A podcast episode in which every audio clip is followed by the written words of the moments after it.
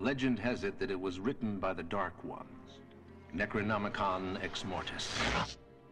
Roughly translated, Book of the Dead. The book served as a passageway to the evil worlds beyond.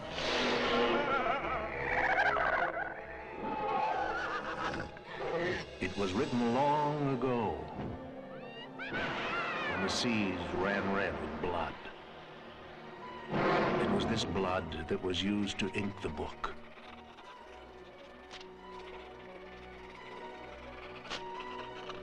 In the year 1300 AD, the book disappeared.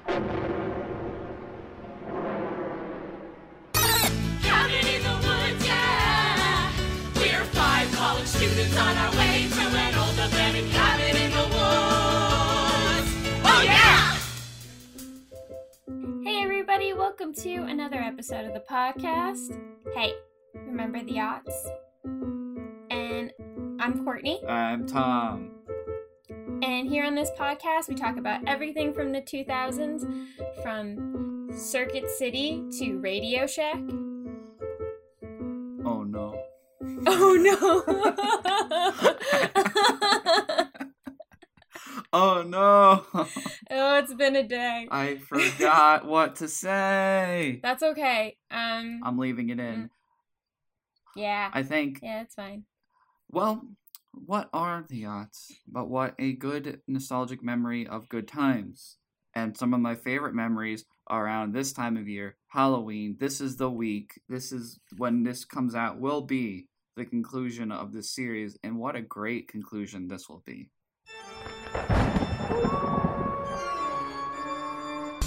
Spooky, scary skeletons and shivers down your spine.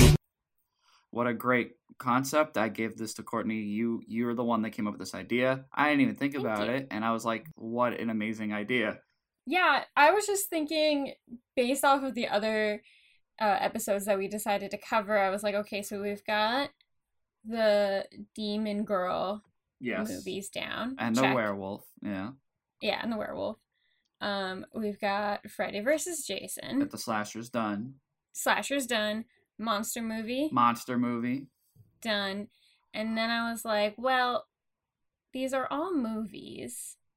What haven't like what's something different that we can do that is equally as spooky and Halloween but isn't a movie? And then I was like, oh, we can do a musical. the musical. yeah. So, Tom, what is the theme of today's episode? Today's episode is on the 2003, well, depending on when you saw it, Evil Dead musical.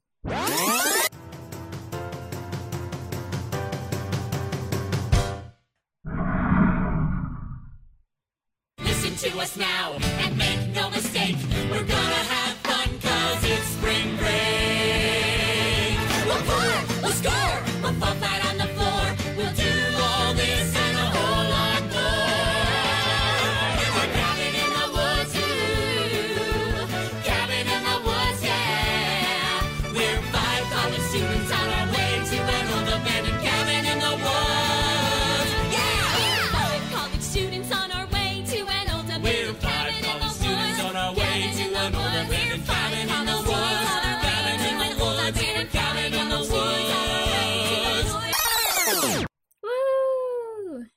What an exciting topic and a relevant one for me. I saw it when it came Mhm. off Broadway in New York in 2007. That's why I thought it'd be really interesting to do this because you actually got to see it. Yeah, I got to see it with the original Toronto crew in New York. Um, I don't know if I mentioned this when I watched it. I don't know if I texted you this or if I just told my roommate. There is a dog, first of all, there is a dog barking in the background, so I'm so sorry No, if that comes good. up at all. My real question is whose dog is this upset? um, so when I watched the musical on YouTube, Mm-hmm. the, I was trying to figure out who the guy who plays Ash reminds me of, and then I realized that he looks like a real life version of Abe from Clone High. Yes, you know, once you said it, I couldn't get it out of my mind. Yep.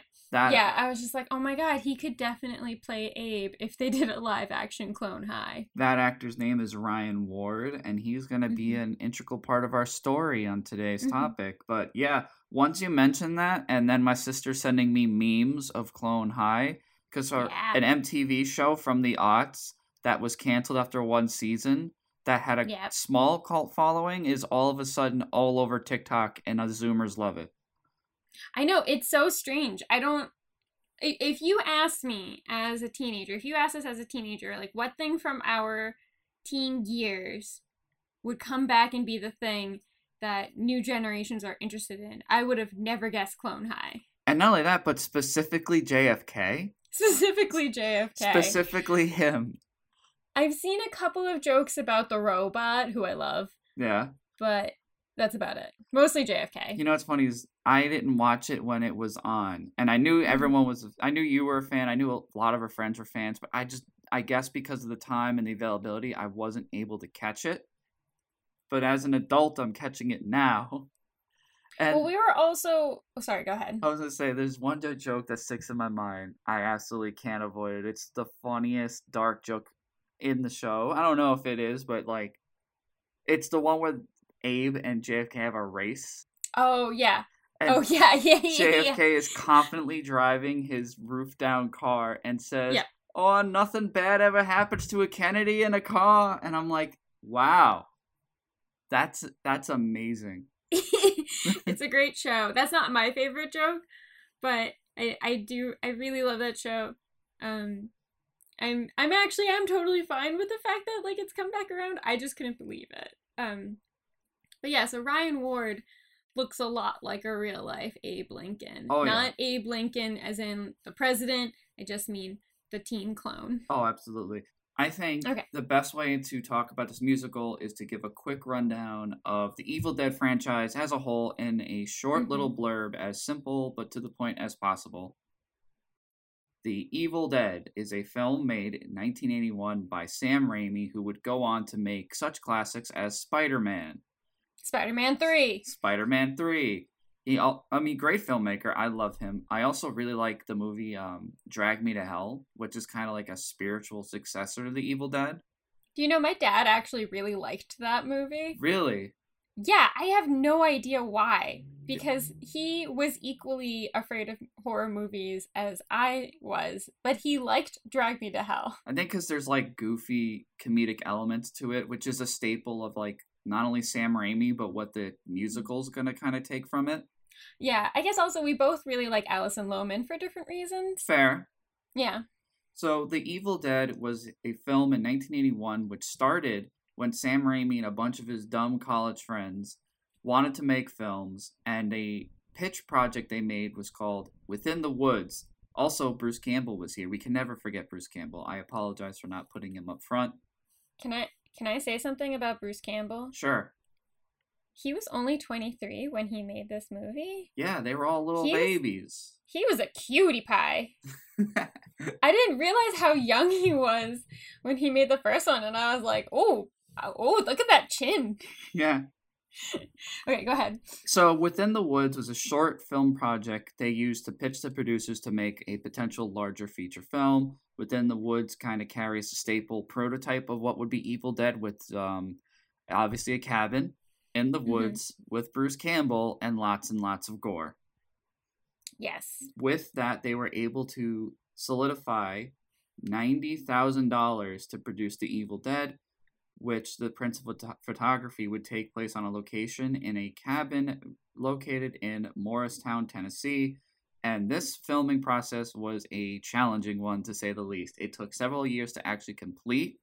Uh, they would film on freezing cold nights with just like a lot you could watch the movie and see like the bruises and beat up dirt on these actors and think that Mm. most of it was probably from shooting But I can appreciate that though. I can appreciate actors who can get tousled up for a role. yeah but um it's just this amazing example of triumph through just Mhm. sheer passion and love for filmmaking because the film would eventually get complete released in 1981 and became like a cult hit And we talked about this in Freddy vs. Jason, but the trope of a horror movie, I feel like when we talked about how like Evil Dead is sort of the like cult underground establishment of those tropes. Yeah. And whereas by the time that the Evil Dead musical comes out, it's just on full display for everyone to talk about. Oh yeah. Mhm. There's so many elements here that just carry over into horror, not not only through the '80s but to, to today. How many people cite The Evil Dead as like an inspiration? I mean, I even just the- like I'm, I had a boss who's not a horror fan, but as someone who loves cinema and filmmaking, cites Evil Dead as being truly inspirational for just the fact that a group of college dickheads took a little bit of money and made a film that just despite all odds despite what like the standard of cinema or criticism was at the time prevailed and is still like notable to this day That's the thing. I was thinking about how, like, by the time that you and like a few of our other friends tried to get me into the Evil Dead movies, because we started with Evil Dead. No, I think we actually started with Army of Darkness, yeah i figured that and then would- I watched Evil Dead 2 with you. yes army of darkness because the series goes from a b movie horror film where the comedy is not intentional Right, to evil dead 2 where the comedy is intentional right, and I so appreciate that. the horror is still there But I mean, we have Bruce Campbell dancing with the deer head and the lampshade. It's one of my favorite scenes ever. Yeah, To Army of Darkness, which is just a action comedy. right. And when I had watched those movies, like I had already known that these movies were in like the zeitgeist of cinema. Like they had already been established, right? Like we are like well into at least 20 years by the Mhm. time that I had watched these movies. And you know, I'm just trying to picture like I try to put myself in the mindset of like how exciting this must have been when it just came out. Oh, I can only like I imagine seeing this in an old timey drive-in theater. What's a drive-in theater time? No, I'm kidding, because those are actually big again. Oh, they're those are actually now. incredibly useful right now. One of the only silver linings of this current situation. Yeah, it's like old technology has sort of come back in a way because we need it, like writing letters and sending care packages to people because we want to connect or going to a drive-in theater. You've been going to a few drive-in theaters Mhm. lately. It's a lot of my favorite things to do. Like it's one of the only things to do right now. Right, exactly. But yeah, I just imagine that like like we're so used to it existing because we've known it's existed our entire lives. I think my first introduction to it was the Evil Dead musical and I knew it was this thing that you were excited to see. Oh yeah. So, I can't imagine how thrilling it must have been for the Evil Dead to come out and see it as this new thing. Well, I mean, like, big horror, not even horror, but filmmakers, big reputable filmmakers at the time saw this movie as like a huge, groundbreaking piece of inspiration. I think even Stephen it, Stephen King cites this as one of his favorite movies. Oh, really? Yeah, he loves The Evil Dead. That's so funny from Stephen King. Yeah, there's a lot of like even think about like Peter Jackson. Yeah. Before he became Lord of the Rings, he did I think in America it's called Dead Alive. I Mhm. forgot what it's called over there, but like that's a another horror comedy which I think to this day is still known as for having the most amount of gore and blood on screen at one given time. Mhm. So like this movie like does staple itself in cinema. To fast forward to Canada in 2001. We Yeah. have a young stage theater major named Christopher Bond who rented a movie from Blockbuster on VHS called The Evil Dead. And he just fell in love with this story. And what's interesting is it is like a B horror movie. But the way Mhm. he saw it through the th- I guess through the storytelling lens was like this is an epic tale of a man versus nature. Yeah. It basically is. I Uh-huh. mean, the whole thing is that like Ash is going insane, Yeah. and rightfully so. And the evil dead is nature coming after him, quite literally in the form of trees, Mhm. in the form of deer, in the form of noises, in the form of anything, his own hand. I freaking love the the um the moose head in the musical. Oh, it's a great. they make him sound like Bullwinkle. Yep. like it's a um it's a possessed demonic Bullwinkle head and I just like could not stop laughing. It's incredible. It's so amazing. So Christopher Bond, being a theater major, I think from Queen's University in in Canada, decided after graduation to put on his own show. Um, in doing so, he became friends with comedy writer George Reinblatt. If I said his name right, I'm so sorry. But they good. they became friends, and their idea was to take a known property and to make it into a musical, like a cult comedy, and make it into a musical because Bond had worked previously on a stage production of Rocky Horror Picture Show, Mhm. and that's a whole nother story. But what he became fascinated with was the fact that so many people coming to see the Rocky Horror Picture Show were not typical theater people. They were not people who went to see musicals. They were fans, and that cult like fan mentality fascinated him and said, "Why don't we Mm. capture that energy and make our own version of this?" Mhm. And so the two of them would sit around and kind of brainstorm ideas. And one of the first ideas they had before landing on Evil Dead was doing a Pulp Fiction musical. Interesting. I wonder what that would have looked like.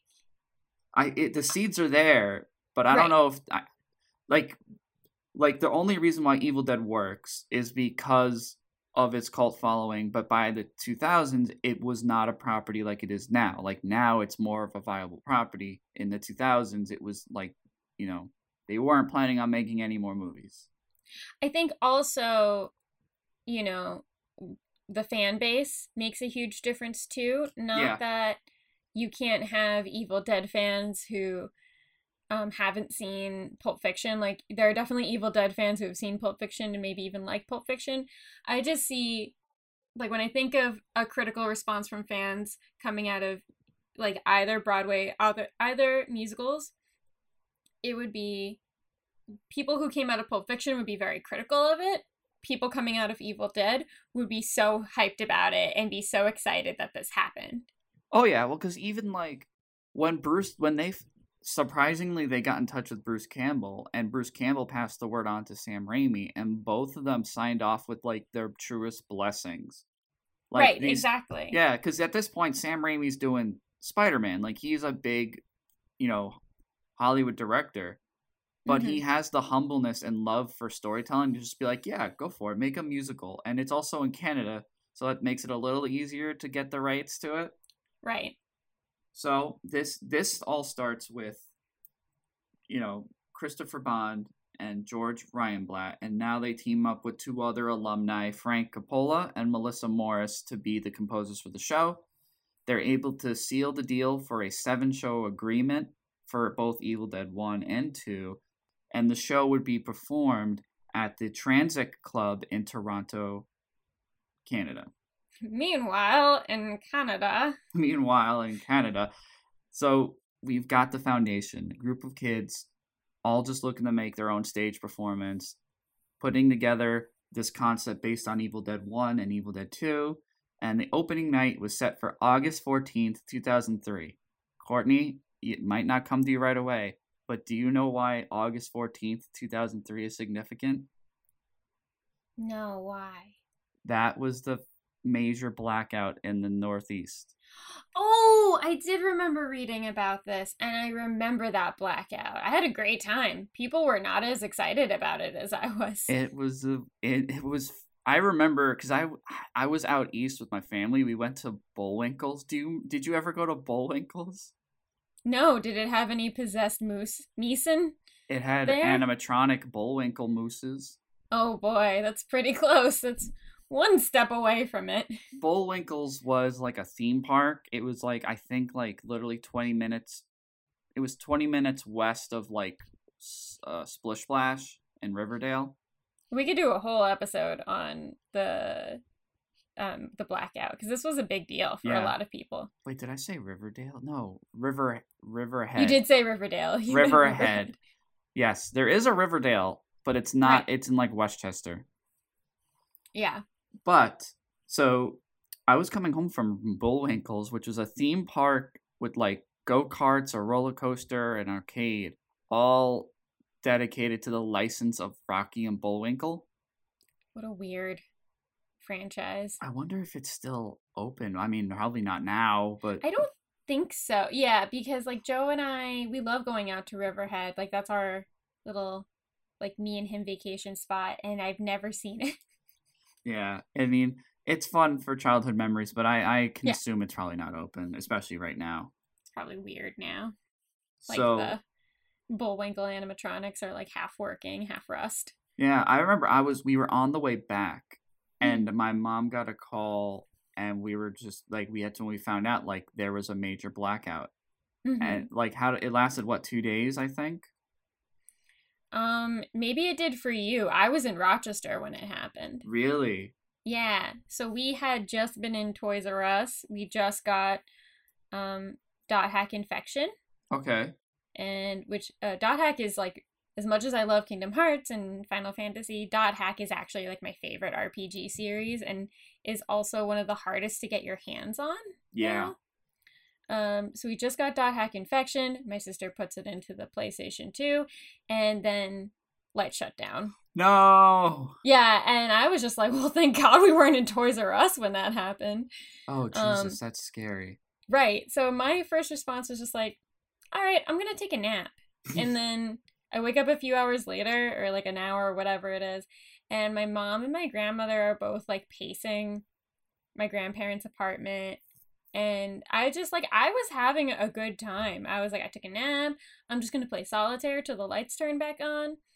And we ended up getting our, our um, power back not as late as two days. But Okay. I do remember my mom saying that it was like worse down here in the southern part of the state than when we were up there.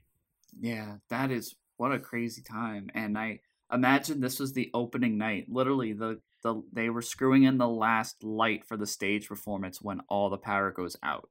Right, you're trying to put on a new show with like completely new people and you're using this license and then all of the power just goes out. Yeah. So what happened after that, Tom? So they decided to take this risky decision, and I will say that this decision was kind of it falls in line with the whole like just do it, bare bones, like do it whatever it takes attitude that even goes back to the making of the movie. I was gonna say I, I feel like it's very appropriate with the franchise. yeah, they decided to do it this do the performance outside against the bar with car lights as like the main key lights. Uh, music would be performed acoustically, and they had stage hands on the sides of the stage with squirt guns filled with blood to replicate the action on scene. I love that so much. And there's something about that that is very Rocky Horror esque too, to have the props and just let it be as low budget as possible. Oh yeah, and this helped garner a lot more attention because now people with nothing to do, with no power, passing by, seeing this little stage performance outside. Can you imagine you're driving in the darkness and you're like, when is the power going to go back on? Is this a terrorist attack? It's kind of a weird terrorist attack if it is. Like all these thoughts are going through your head and then you're like, is that is that person squirting fake blood out of that squirt gun? Yeah. And this helped it like solidify its popularity. Now all of a sudden the shows in this small little bar were being sold out. They were able to extend the, the show agreement to perform for a few more shows. Mm-hmm. And it just it really became this cult phenomenon in the city that even garnered enough word of mouth as uh Reinblatt would do an internship for Just for Laughs Oh, great. which then got them a slot to perform at the Just for Laughs festival, That's awesome. where now comedians were getting involved in seeing the show. Like, what is it? Drew Carey, I think, was there for one of the showings. Sure. And it just started to really get this good word of mouth so that eventually they would have reached this agreement and in 2006 would do an off Broadway off Broadway run at the New World stage. And that's where you saw it, right? That's when I saw it was that 2006 2007 run. Yeah. I remember everyone getting excited for it. I remember like you and our friends being excited for it, but because I knew nothing about it. Like I had known at that point that this was like a running comedy horror, but that was it. Like I had no idea why it was special or anything like that. And now that I have gotten into it a little bit, I see why that must have been so much fun. It was um like I remember because I was not a theater person either. Mhm. And I don't think that still holds. Like I don't go to shows, but I I mean obviously can't now, but the last thing I saw on Broadway was Wicked, Oh yeah, which was fun. Wicked is fun. Yeah. Wicked's a good one. Um, and I've seen a few performances, so I could be a stage person. I just haven't gotten really into it. But me being in high school with my friends Emal and Kevin, and we brought my dad brought us, Yes, that and sounds we about went right. to see the Evil Dead musical. And I had no idea like what off Broadway meant. I just to me it was like, whoa, I'm seeing a musical for the Evil Dead.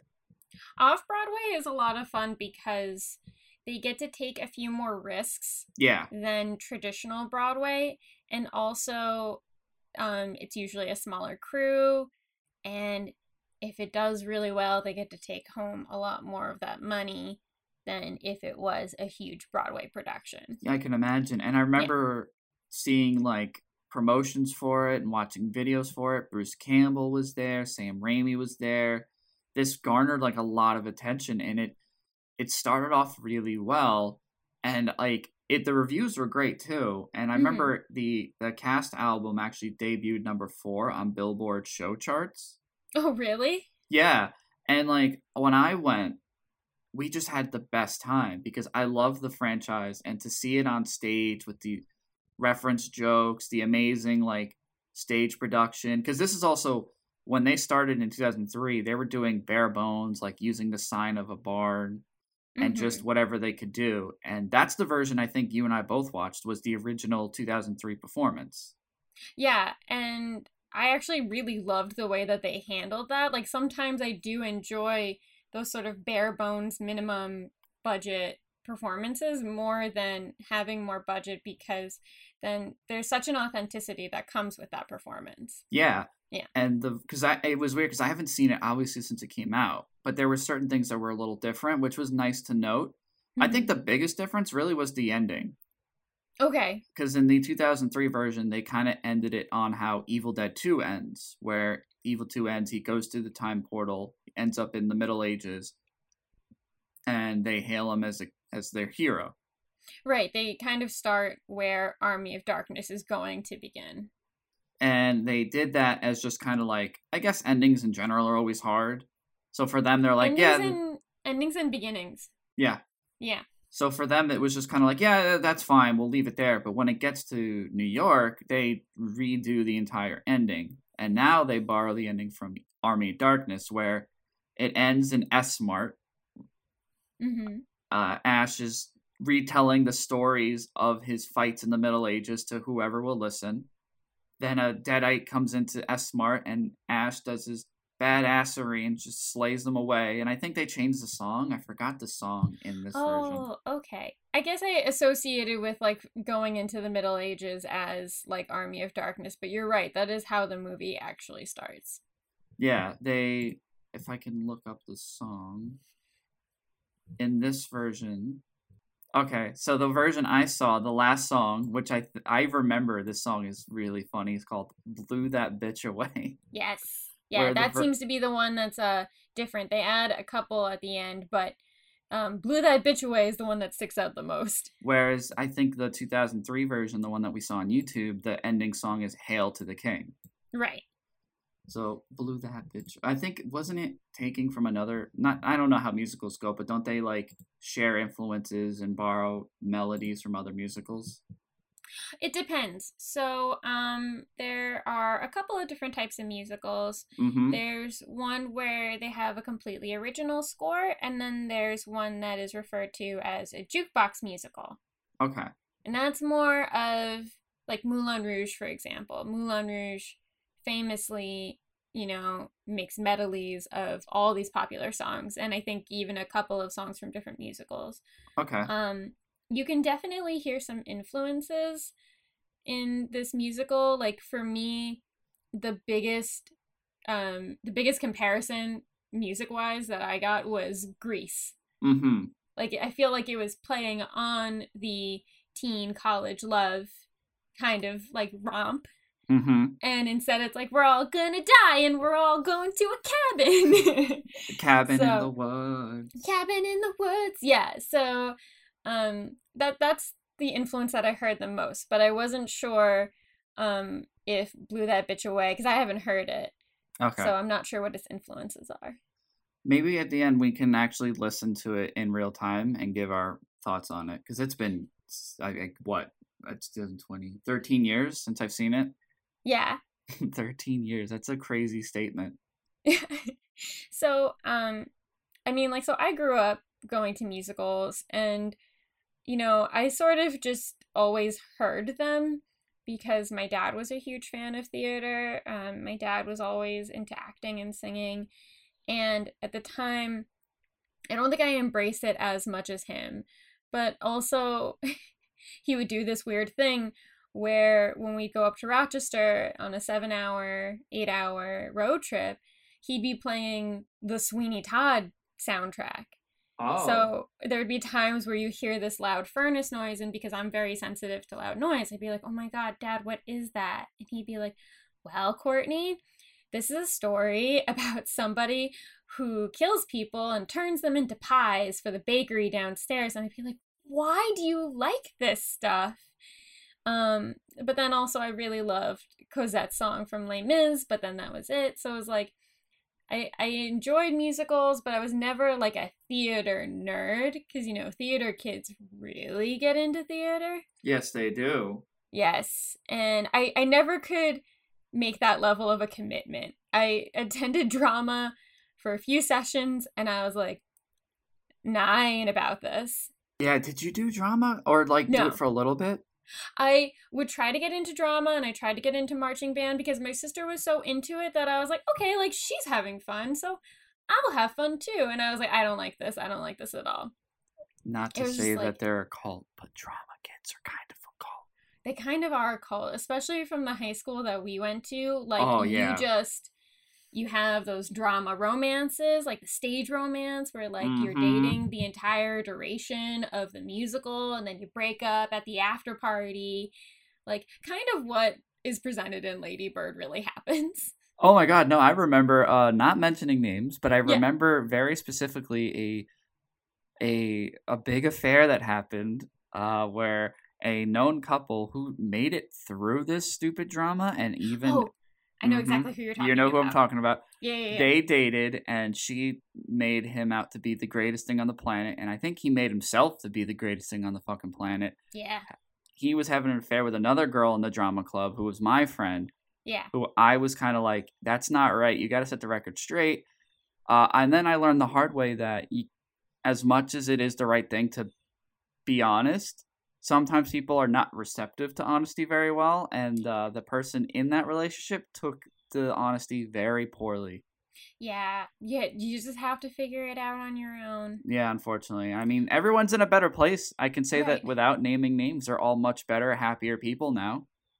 But the thing is, is like, I think that's what I didn't like about drama was that like the kids who could sing, it's like they really wanted you to know that that they could sing, and that Yeah. just annoyed the shit out of me. So I was like, "No, I'm not doing this. and I can say this even goes into college. Um, talent, they are talented singers, but that Right. doesn't inherently also make you a great actor. Right, exactly. Also, stage acting is very different from cinema acting. So, yeah, just because you've acted on a stage does not mean you're also then good on camera. Because that was one of the most difficult things working with like college projects where you have no money, no experience, and you're working with people hoping that they're gonna pull their weight, and you have this kid stealing the show, and it's like, Mhm. listen, you're you're playing the dad. right, exactly. You're also, playing the dad. Pull it back. there's a time and place for the dramaturg to come out. mm-hmm. And it always comes out in the wrong place. Oh, it always does. It always does. So, but then, you know, I've become an adult with a job who can afford to go to these shows. And then it just became a thing that I liked to do on my own or I would do with my family just for fun. And then once my dad passed, it felt like, you know what? I have to embrace this because this was something that my dad loved and like that's okay. Like it's one of those things where like it's so nerdy to you that your parents like this thing when you're a kid and they do embarrassing things, but then you realize like as you get older, like that's the thing that you love about them. So you might as well embrace it. Um so that's how I feel about musicals now. And That's now that beautiful. yeah, and now that Broadway is down for some more time, I really miss it. I can understand. I hope and I do believe that the world is changing and creative minds will push these venues into new directions. Like drive-ins are just one way that Yeah. cinema is getting back. You know, I mean, the big chains are suffering and might not open. I don't want to say it, but they might not. Right. Regardless, uh, gatherings, creative freedoms, and expression will prevail. It's just we don't know how and we don't know when. I do think that there are some people in the Broadway world who are getting ready and planning for some innovative ways to still put on a show, even when Broadway will be closed in 2021. So I'm excited to see what they do. Um, Alyssa and I saw Moulin Rouge literally a few weeks before Broadway was shut down, and I'm I'm so grateful that we went to go see that because like that was such a big production and such a wonderful show to see before everything closed. Oh wow. But um that being said, um this is my favorite episode that we've done during the whole Oct- October season I'm because glad. it's a musical. Yeah. Yay. This is my ideal level of bloodshed. It's like it's corny and I actually think that some of their technical effects were really really great. I Oh, yeah. love sneaky, tricky like maneuvers with like trapdoors and like okay, put her head through the kitchen counter and now she's just like a head that's sitting on the kitchen countertop. Like I loved all of it. Oh yeah, very innovative. And I mean, Yeah. to get back to when they did the New York performance, uh, Mhm. I want to talk about him real quick because I think for this era, because I haven't seen obviously, unfortunately, I couldn't find much on the more recent runs. Right. I did watch a little bit of the Korean run, which is amazing. That there's a Korean Evil Dead musical. I'm telling you, there is an appreciation for horror musicals that the West is just missing out on. Yeah. Yeah. So the original actor who portrayed Ash was Ryan Ward, and mm-hmm. a like you said at the top, a scrawny, nerdy sort of looking guy, very shy, quiet. But when he p- performs Ash, he, all of a sudden this charisma, this energy comes about about him. And part of the deal when they did, signed on to do off Broadway was the production house wanted to recast Ash. They're like, we he has such a pivotal role. We figure a New York actor could fill those shoes and do a better job. Mhm. But uh why did I forget their names already? Wow, I'm literally looking at it right here. Oh, Christopher Bond and the writer. A lot of the you know the guys back in Toronto were like, "No, Ryan is our guy. He is Mhm. the only guy who can do it." They, the production house in New York, did do auditions, and they eventually just settled on Ryan. They're like, "No, no one else has really captured Bruce Campbell like Ryan Ward has." Well, the thing is, too, when I watched it at first, I was like, this guy isn't very convincing to me that he's Bruce Campbell or that he's supposed to play Ash. But the thing is, as this as the musical continues, and I think once we get to the pivotal point where his hand is turning against him, I was just like, this guy has it locked Oh, yeah. in. I thought that was so funny. And then as it continues and he becomes more Ash like, like he becomes this figure that we all know and love, I was like, hell yeah, this guy all the way. Well, I saw it early on with his eyebrows. Yes, I- those yeah. eyebrows. those eyebrows like when he's talking to his girl cheryl those he's moving those eyebrows and i'm like oh it's coming we're gonna get the ash that we know and love Yeah. with that very My- famous triumphant scene of the hand chainsaw Yeah, it was so good. Um, my favorite line in one of the songs was, I'm sexy, I'm cute, and so evil to boot. I thought that was so good. just to kind of give another i'm gonna give a quick wrap on the history of the musical Yeah. Because i would love to just get your insight on the music itself Yes. So, unfortunately, believe it or not, despite the critical reception, the word of mouth, and you know, decent ticket sales, the New York run in 2006 would actually close its doors in February 2007. hmm That's not a long run. It's not a long run, but it kind of worked in its favor, some would argue, because they would go back, they would regroup, go back to Toronto, perform in Canada, and do fairly well, like really well, and then put on national run tours. Like I remember in 2014 when my cousin Steve lived in Philadelphia, that's Mhm. when they were doing a nation tour, and Steve was like, "Oh, I'm gonna go see the Evil Dead musical in Philly," and I'm Mhm. like, "This is my cousin's not a horror guy or a musical guy, but somehow had the best time watching the Evil Dead musical." And uh, this the other countries, like we said before, this show would grow internationally. Where there's an Evil Dead Madrid, and there's That's an amazing. Evil Dead in Korea, which that did uh, surprisingly well.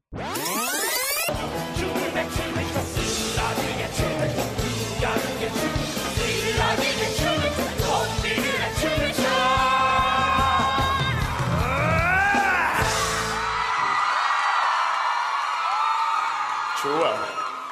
이 좀비들 내가 너희들을 상대해 주지. 그 꿈 이룰 수 없어도 싸움 이길 수 없어도 I'm telling you, we just don't appreciate horror musicals the same way. Yeah, Yeah. like the, the and the I mean the Toronto revival followed the off Broadway hit, and it's it still goes. I mean, obviously, I don't know about now because COVID, but safe to say that the Evil Dead musical is still a solid foundation in cult theater going experiences. That's what I I think that's so perfect for Evil Dead though. That even its musical status is something underground and something cult like. Yeah. Like it still has the same status that the movie does. Oh, absolutely. It's beautiful. Yeah. And I mean, would we want it any other? Because that's the thing. Like, imagine if it did better off Broadway, and it eventually made it to Broadway. Would it be nullified and lose a lot of its charm?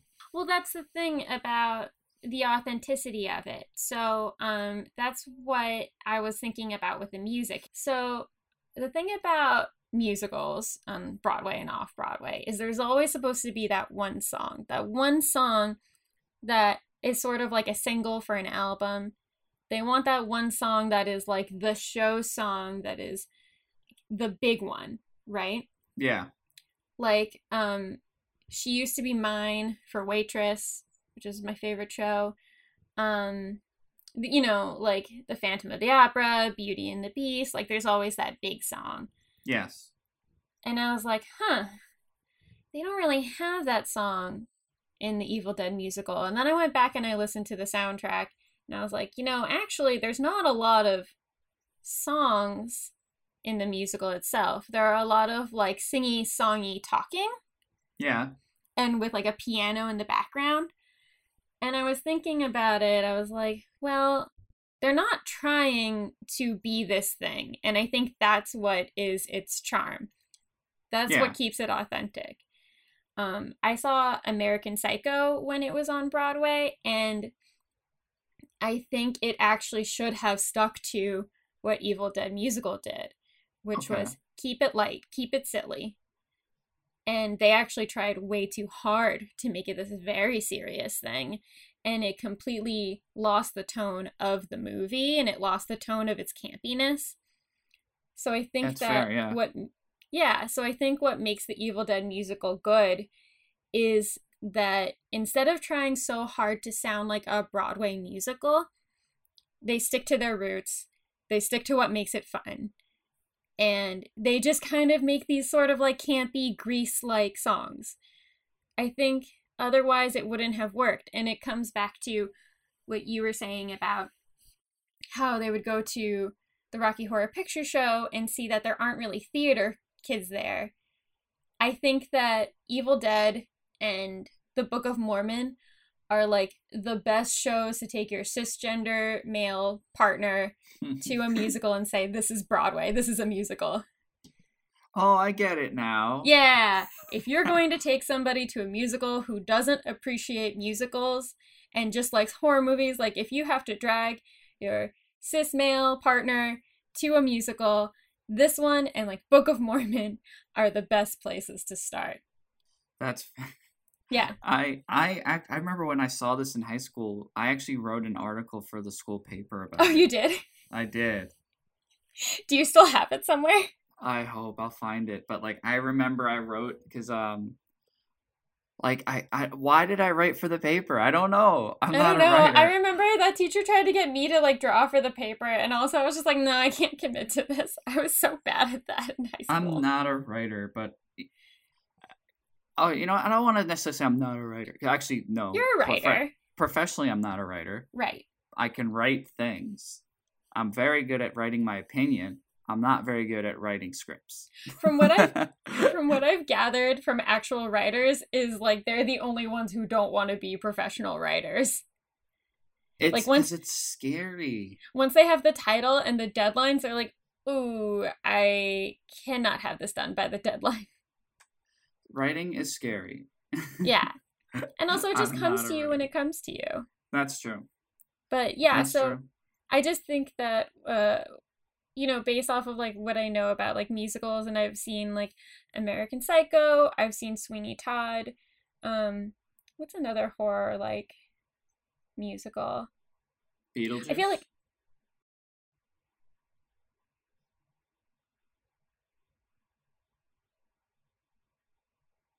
Mm, okay. so they're a little different.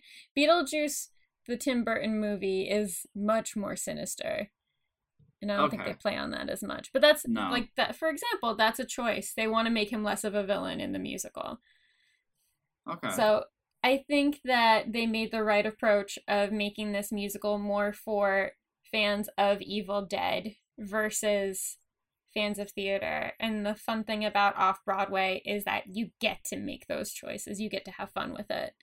yeah.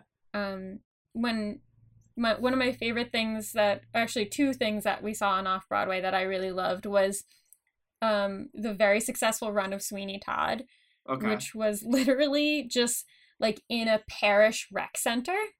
yeah. And it was just like the six main cast members, a couple of violinists, a cellist, and a pianist. And that was basically it. You come in, they serve you a pie, and then you watch the show, and it's literally right there. And like, how brilliant is that? That they just put it on in a rec center. That's so I- awesome. yeah so i think there's a lot more fun with off broadway and then also um alyssa and i got to see cruel intentions the musical which was really fun Oh and wow. that one was a jukebox musical it took songs from the 90s and it was a blast That's awesome. yeah so that's my take on the music of evil dead i think that they made the right choice in the direction that they went in Yeah, because I watched a little bit of a production for the American Psycho musical, hmm and there's like this grand, like it's too much multi dancer like Yes. performance, and he's on this elevated plane, and he's reaching up to a giant chainsaw, and like, I don't get it. it doesn't work No, it doesn't make any sense. Like, there's beauty in the exaggerated excitement in the Evil Dead musical when do you remember the bit where he gets his chainsaw hand and it's just a simple act of putting the chainsaw on his stub hand, yes but the crowd goes wild and the music is building up It's like this big grand epic thing. But when really you're looking at it objectively, it's just a man putting a chainsaw on his stumpy hand.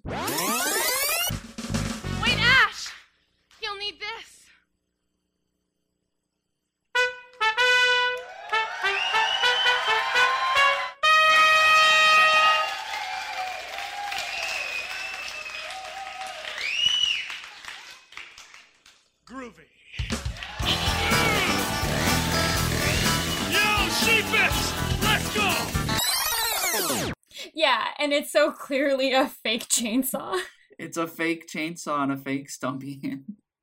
and also But it's like that exaggerated reaction is the funny humor. Like if you actually build up this ridiculous plot with all the production and seriousness, it's not fun anymore.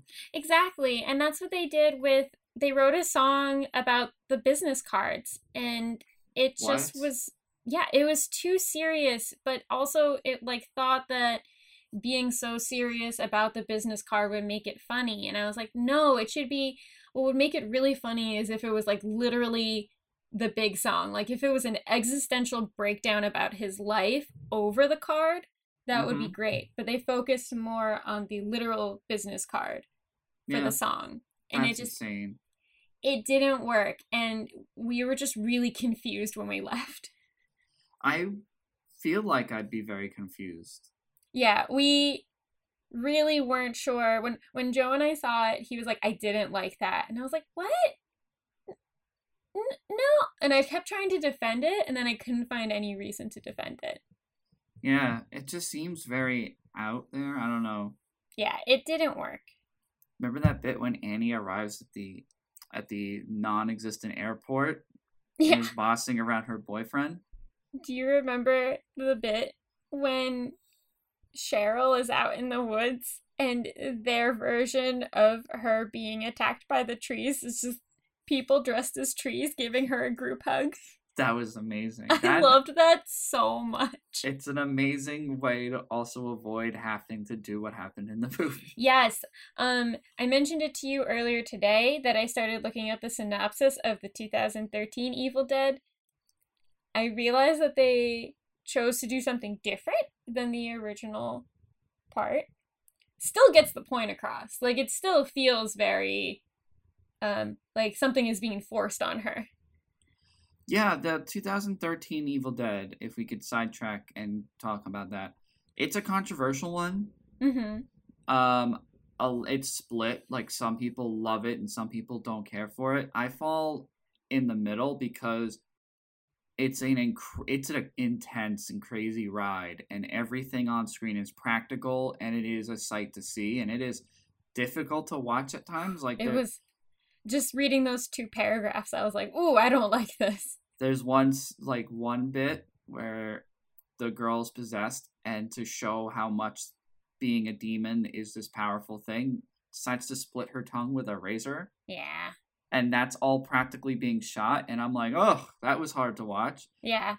but where i fall short on it is um when trying to capture the cult b movie horror aspects of the original they lost sight of the thing that made these movies awesome which is a charismatic lead Oh. like the okay. actress is great like i love the actress i forgot her name but she has gone on to do other movies with the same filmmaker uh, i think she was also in um which was uh don't speak Oh, Don't- Jane Levy. yeah I love Jane Levy. Zoey's Extraordinary Playlist is a great show. A great musical show, by the way. yeah wait it's not don't speak what is it I know which one you're talking about. It was supposed to be really good. it was great i loved it She's a pretty good example of like meeting us both halfway, where like she is somebody who loves being in horror movies. She loves the horror fan base, but also, girl loves to sing musicals. So I Yeah. appreciate that. why am i drawing a blank i'm the worst don't breathe Don't breathe. Yeah, she she followed on into Don't Breathe, which I really dug that movie. It's very suspenseful, very dark, very fun. But the yeah, but like aside from that, because there's like a twist in the Evil Dead third 2013 version, I like how in the 2013 version the evil in the woods does kind of manifest into this feminine form. It is this really creepy, powerful image Mm-hmm. but there's still no like what made the franchise great and why like shows like Ash versus the Evil Dead so awesome So underappreciated. was having this charismatic everyman's man dude have this responsibility thrown on him and him just going, "Oh, fine, I guess I'll do it." Also, what's so great about Ash is he's not like an action hero at the beginning of all of these movies, right? Like no. it's not like if Tom Cruise played the role of Ash, we'd be like, "Oh, well, he's an action hero." he would have a job before this that would make him an action hero. The Yeah. guy's just working at a Walmart type store. It's literally called S Mart. Shop smart, shop S smart. He is an everyday man who just becomes the greatest hero ever. Groovy. I also love all like. Do you remember that bit where in the musical he says, "Good, bad, I'm the, I'm guy, with the, gun." Yeah, it's Ah, so good. It's So many good. great moments. I think that's even from the third movie. No, it's from the second movie. But there are lines in this musical that are from the third movie. I just feel like, you know, I've been watching a lot of horror movies the past month, and I just, this was the thing that made me feel the most at home. I was just like, yes, this is my level of enjoyment. It is like ridiculously silly. The trees are hugging her, and like the toy moose is talking and then there's just like fake blood everywhere. I was like, this is what I want. Everybody's singing. I just want things to end as a Bollywood musical always. Like this this was perfect for me. I'm really glad. I'm Yeah. pulling up right now the song that concludes the musical Blew That Bitch Away. Do it. I'm gonna pull up the lyrics and I'll send you the video so that maybe hopefully there's a performance so we can kind of see that performance. Okay. But if not, then I'll have. I, okay, so I do have a performance of "Blew That Bitch Away," but it's a high school production. Oh my god, that's we- even more amazing. Yeah, because I think yeah, you can you can technically make this a high school production. That's I'll send it to you. fantastic. Can you imagine you're like putting the school talent show together and you're like, okay, kids, what's your song gonna be? Um, Kelly Clarkson. Um, Shawn Mendes. Okay. We want to do the song Blew That Bitch Away from the Evil Dead musical. Yes. Those kids rule. All right, so I sent it to you. Okay. Let me know when you're ready. We'll watch it at the same time. And so,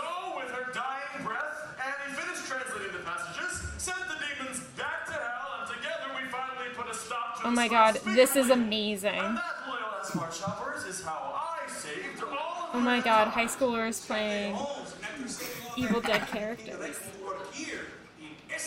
S-Mart.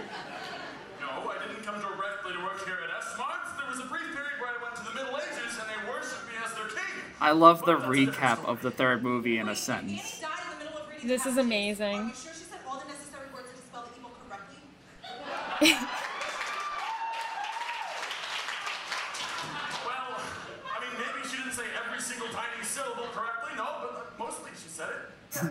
it. Thank you to the high school students in New Jersey who put this together.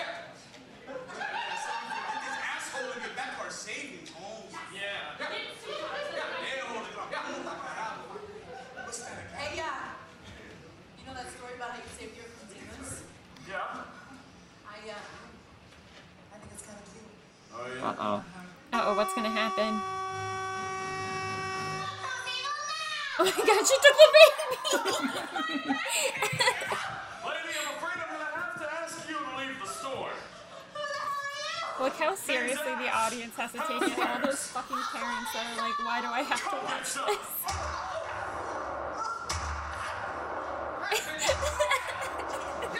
this? He caught the baby.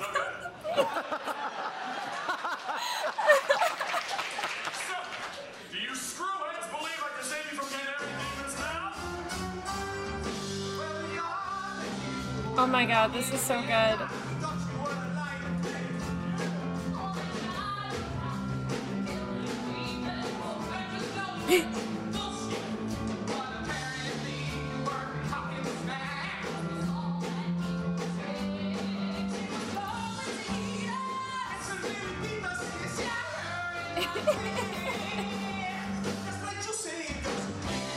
Oh my god.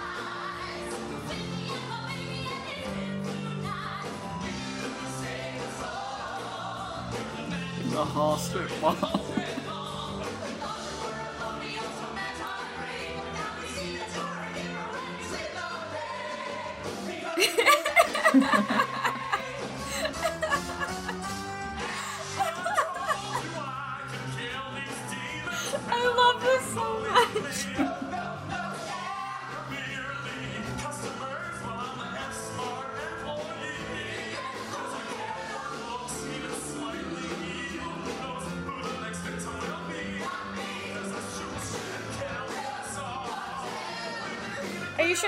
high school students? Because something tells me that they're college students.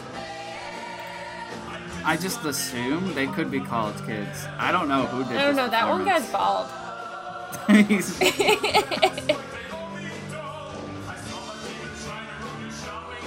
this is from 2011. what was that? This is from 2011 Okay. in Audubon, New Jersey.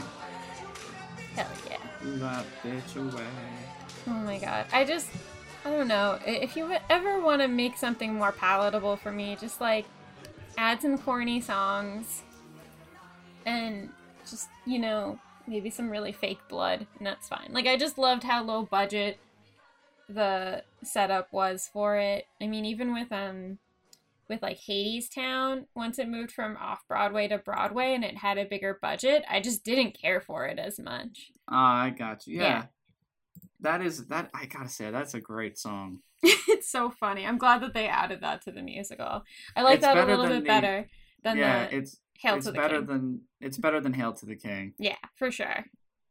Blew that bitch away. Blew that bitch away. now for the Google Doc, do Mhm. we add "blow that bitch away" or "what the fuck was that"? well, you said that the songs got popular, right? I think "blew that bitch away" and "what the fuck was that" are both equally like. Well, those the the album that they made for the show went number four on Show Billboard. Let's let's go to Spotify and see which one has more listens. Okay, you're probably not going to like my my theory on this. Sure. I don't think we should include it in the emerging trends. Can I tell you Hmm. why? Go ahead. Because it is a musical That's fair. on the show tunes billboards, not alt rock music from the 2000s. Okay. I mean, it, it's up to you. We can also make a separate list where we I am can not include mad that, but I don't really consider that in like alternative rock music. No, that's fine. I feel mean, like show I, tunes are very different. I will agree. I agree to your conclusion. Okay, Yeah, that's fine. my bad. no, don't be your bad. It's all good. But that was our talk on the Evil Dead musical. yeah, Gordon, just- is there anything else you wanted to say about the Evil Dead musical? go watch it. What are it you was doing? A lot of fun. Don't listen to us. Go watch the video on YouTube. I wish there was like a professional release. There was Yeah. talk. I remember when after I saw it, like a, a year later, as one did in the aughts, would visit their favorite horror sites or just like random forums. hmm And there was talk of the Sam Raimi looking to make the musical adaptation to a movie. It should be. That would be fantastic. It just makes sense to me in the larger umbrella of the franchise. Oh yeah. hmm Can you imagine a musical but with Bruce Campbell? Can he sing? I don't know, but hmm. I'm sure he's a man of many talents. I think he would be a lot more like Pierce Brosnan trying to sing in Mamma Mia. Like he would push himself through it and we'd all appreciate it, but we'd also be like, oh boy, SOS is rough. oh boy. So who knows? But yeah, I this play this. Thank you for picking this. This does hold a special place in my memories, and it is such a part. Like it's so interesting because it's a it. We're talking about it for the 2000s, and Mhm. this musical was developed in the 2000s, and it encompasses everything about the 2000s. The dying end of the VHS at the video store, hmm uh stage performance the blackout of The blackout. 2003 the blackout wow you know and then my high school experience writing for the school paper about the evil dead musical which i hold a gripe because the way i ended that paper or that review was i said this has the capability of bringing in cult status like the rocky horror picture show hmm and the teacher made me take it out Why? i don't know That's so silly. I don't understand. May he didn't want me referencing Rocky Horror Picture Show. Did you know, side note, Okay. that Tim Curry at one point had Christopher Lloyd's role in Who Framed Roger Rabbit, Really? and they shot a bunch of it, and then they had to replace him because he was too scary. That's awesome. It makes a lot of sense, but also like I kind of want to see that footage now. That's amazing. Yeah. Oh my god. Yeah. But that's so Have- strange that they wanted you to cut that out. Yeah, just the reference. I don't know if it was. Weirdly enough, I was writing about a musical that involves guts, demons, and violence. But I don't know if I was told to remove Rocky Horror because Rocky Horror was. This was what, 2007? I don't know. I don't know why. I- I'm hoping it's not a reason like, oh, the queerness behind Rocky Horror, you can't talk about it in high school. I'm hoping that's not the case. I know that was my immediate reaction too, but I really hope it isn't. I I have faith in the Our education system? to not because I mean I was the this was the same high school that had a prominent gay straight alliance where I was the vice president Oh yeah. and like the issues were out there like we was like I was surprised in senior year fun fact I made a really cringy video about like bringing awareness to discrimination against the gay community and like I was shocked that all the kids that like were deemed the cool kids totally wanted to be a part of it and totally volunteered to like talk about how you can't just discriminate and base gayness by look you know Well, I gotta tell you, and I don't know how your experience was, but like, our high school class wasn't necessarily mean in the No. objective way that I would say middle school was. Oh, middle school was way worse. Middle school was awful, but most of those kids moved to private school, so that was their problem. Yeah, you know what's funny is that the worst kids in our middle school went to public, like private Catholic schools. Yeah, they Like, left. I remember specifically a few people who were unreal, like unreally mean, to Brutal.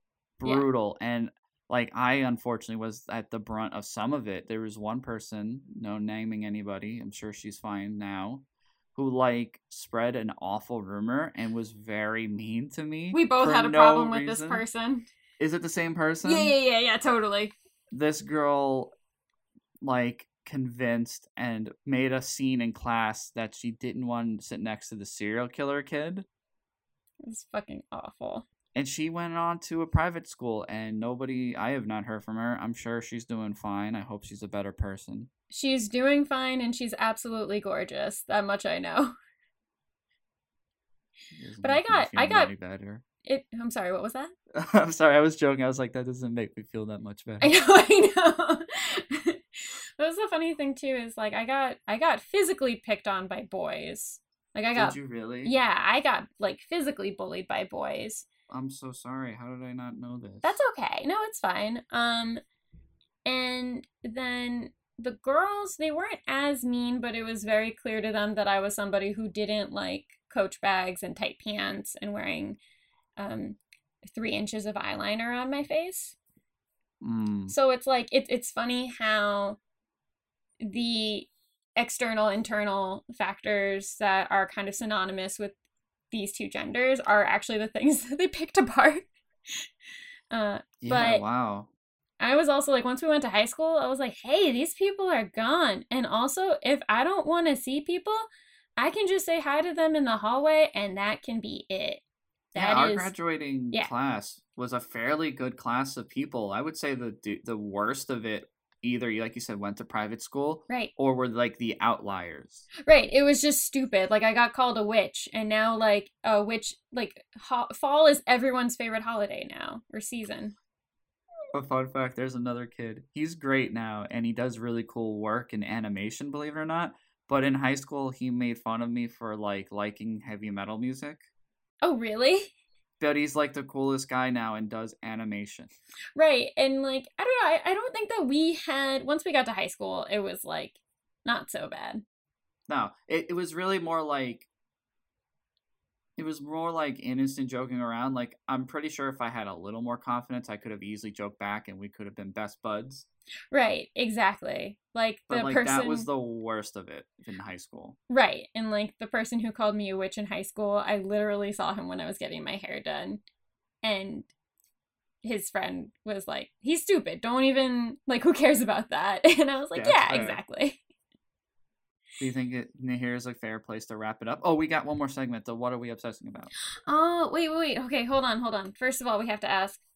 I I will ask you the question, but I think it's pretty clear. Yes. Tom, Mm-hmm. do you think Evil Dead the musical would be as successful now as it was then? Yes, I think even more so. Like, yeah. Like there's such a super saturation on the market on for like cinema and TV end. Why Mhm. not bring back the Evil Dead musical? I mean, not right now because of COVID, but yeah, Right. When it's possible. bring it back. Yeah. I want to watch it again. I think we would kind of need it. Like we need that sort of cathartic, silly blood laughter. Campbell, Bruce Campbell for president 2020. Oh my god, if only. Groovy. Obsessions.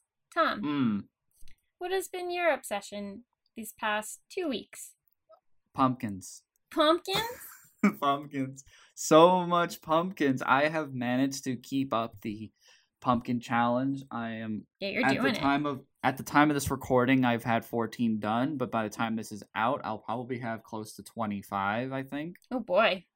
And um I've keeping keeping it steady, keeping it going. My hands are a little you know achy, but I'm still pulling through. I love it. It's keeping me sane. Yeah, your muscles are just getting used to it because you probably haven't had to do this much carving in quite some time.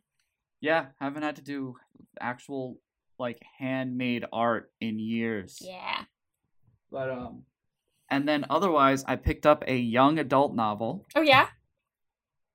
based on a independent game franchise from a guy named Puppet Combo Okay. who is New York based I think. You know, really cool. He makes really cool little indie horror projects. Uh-huh, but it's a young And- adult novel based on His video game called Babysitter Massacre.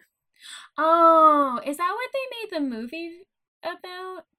No, there's no movie. Oh wait, sorry. It's no, it's called um Babysitter Bloodbath. Okay. But there is a movie on Netflix called uh, The Babysitter, which is a lot of fun. That's a great movie. They Okay. just made a sequel for it.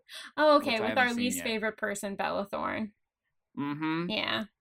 She plays the. You know, when you watch the movie, if you don't like Bella Thorne, this is the movie for you because she plays everything you hate about her. Fair. But um, yeah, no, this guy made a video game. I don't know if it was originally a skin based on Halloween because I remember it as Halloween. It was this pixelated horror game that looked like a PlayStation One game. Oh, I Where you- remember when you would make us watch this. Yeah, it was so it was creepy. It's genuinely a creepy time. I didn't like it. I liked that goat game that you showed me. Oh, Goat Simulator. Yeah. That was a great game, but I think he reskinned the game and named it Babysitter Bloodbath, and it has this cult following. I remember Dave and I were talking about how much it's fun just watching someone play it, and I don't remember the writer's name, but a girl teamed up with him and they wrote a young adult novel Oh, cool. based on the game. So I just got that, and hopefully, if I have time, I will try to read it. I picked it because it's young adult; it shouldn't take too long. Honestly, I'm totally for reading young adult books as an adult because like I think that, you know, when you're in those formative years, like reading those kinds of books and getting into them really shapes you as a person. So, I like I love reading young adult books at this age. Yeah. Yeah. So I'm hoping to have a good time with that. Mhm. And um, what is your obsession? Um definitely printmaking. Yes. I've been doing a lot of it um in the past few weeks and um I say like like you've been, you know, sticking to your craft in making the jack-o'-lanterns. Um I've been really sticking to printmaking, but also I've been expanding my printmaking community to Instagram and um they've been nothing but lovely. They're like just a wonderful group of people and it's so amazing that the experience I can have with the printmaking community in person can be the exact same kind of like welcoming environment um, on the online community too. So um, that's been really wonderful and it's been really inspiring to make me make more work. Um, on another level, my obsession has been Blackpink. Wait, what now? Blackpink in your area. Um, it's a K-pop band. Okay. Um, they kind of came onto like the pop billboards after BTS hit it big. And Okay. I really didn't like the first song that BTS had like international success with. I felt like it was really bad, but also it made sense to me why it got big. Blackpink is just pure fire. They're so good. Okay. I'm so into it. And it's funny how like K-pop music has become such a big thing because like when we were kids and we would watch anime and play JRPGs, like you're already sort of invited into that style of music, but Yeah. it's much more secular. Um, global economy isn't really a thing then, so what you hear of it is still like very niche, very nerdy. Um, now everybody loves K-pop, and Blackpink is amazing. Yeah. And K-pop, that K-pop fandom is strong. You can, you know, you can be found dead after making fun of K-pop. I know. And um, on another note, like what I do kind of like is they have a thing called a bias, which isn't necessarily that like you are judgy of the other members. It's just that for some reason you like one of them more than another. So it's like instead of saying like who's your favorite band member, you say like what is your bias? That's interesting. I didn't know that. Yeah, so like mine is Rose because she's really Okay. cute. Um, I like the way she sings. But yeah, I'm really into them. I, I like I cannot stop listening to them. I'm glad. That's a fun. That's a fun thing. Yeah. All right. so that's but it. I'll, yeah, with that, everybody, thank you so much for listening. It's been a great horror series. I made a challenge for myself to not say the word I'm not allowed to say, and I went successfully through it without saying it. Um, you you definitely said it at some point during the series. No, not. I mean this episode. Okay, no, you didn't say it during this episode. I said it a lot in the last few. Yeah. So I made sure not to say it this episode. But with that, it was a great Halloween series. Thank you so much, guys, for listening and tuning in. You can listen to us on Spotify, Podbeam, iTunes, Google, all the places where podcasts are usually are. So please go enjoy, listen, have a fun time, and follow us on the Instagram. And remember the Zero Zero Odds podcast. Tom. Um, usually, yeah, I just rambled. I'm sorry. Is there anything you want to close out with, Gordon? No, I have a question. Yes. Is it Pod Bean or Podbeam. Podbeam? Beam. Are you sure? Yeah. I think it might be Podbean. Hold on. Because I feel like you keep saying Podbean, Oh no! in the episodes, and then I keep writing pod bean in the Instagram posts, and it's really been bugging me. I'm sorry. No, you're right. It is pod bean. I don't mean as in like it's bugging me that you're saying it incorrectly. I was. It was just more bugging me that I was like, "Am I going crazy?" No, you're right. Okay. I'm dumb. I'm leaving this all in. I, I'm putting all my faults out there. It's Podbean. Sorry. okay. All right, but with that, guys, thank you so much. Have an excellent Halloween and a good season. Have a happy Halloween, everybody, and remember, Yes. now is the perfect time to wear a mask. Oh, it's yeah, it's encouraged now. Yeah. Be safe. Have a fun season and have a happy Halloween. We used to fucking hate you and your lying ways, but now we changed our minds. You see,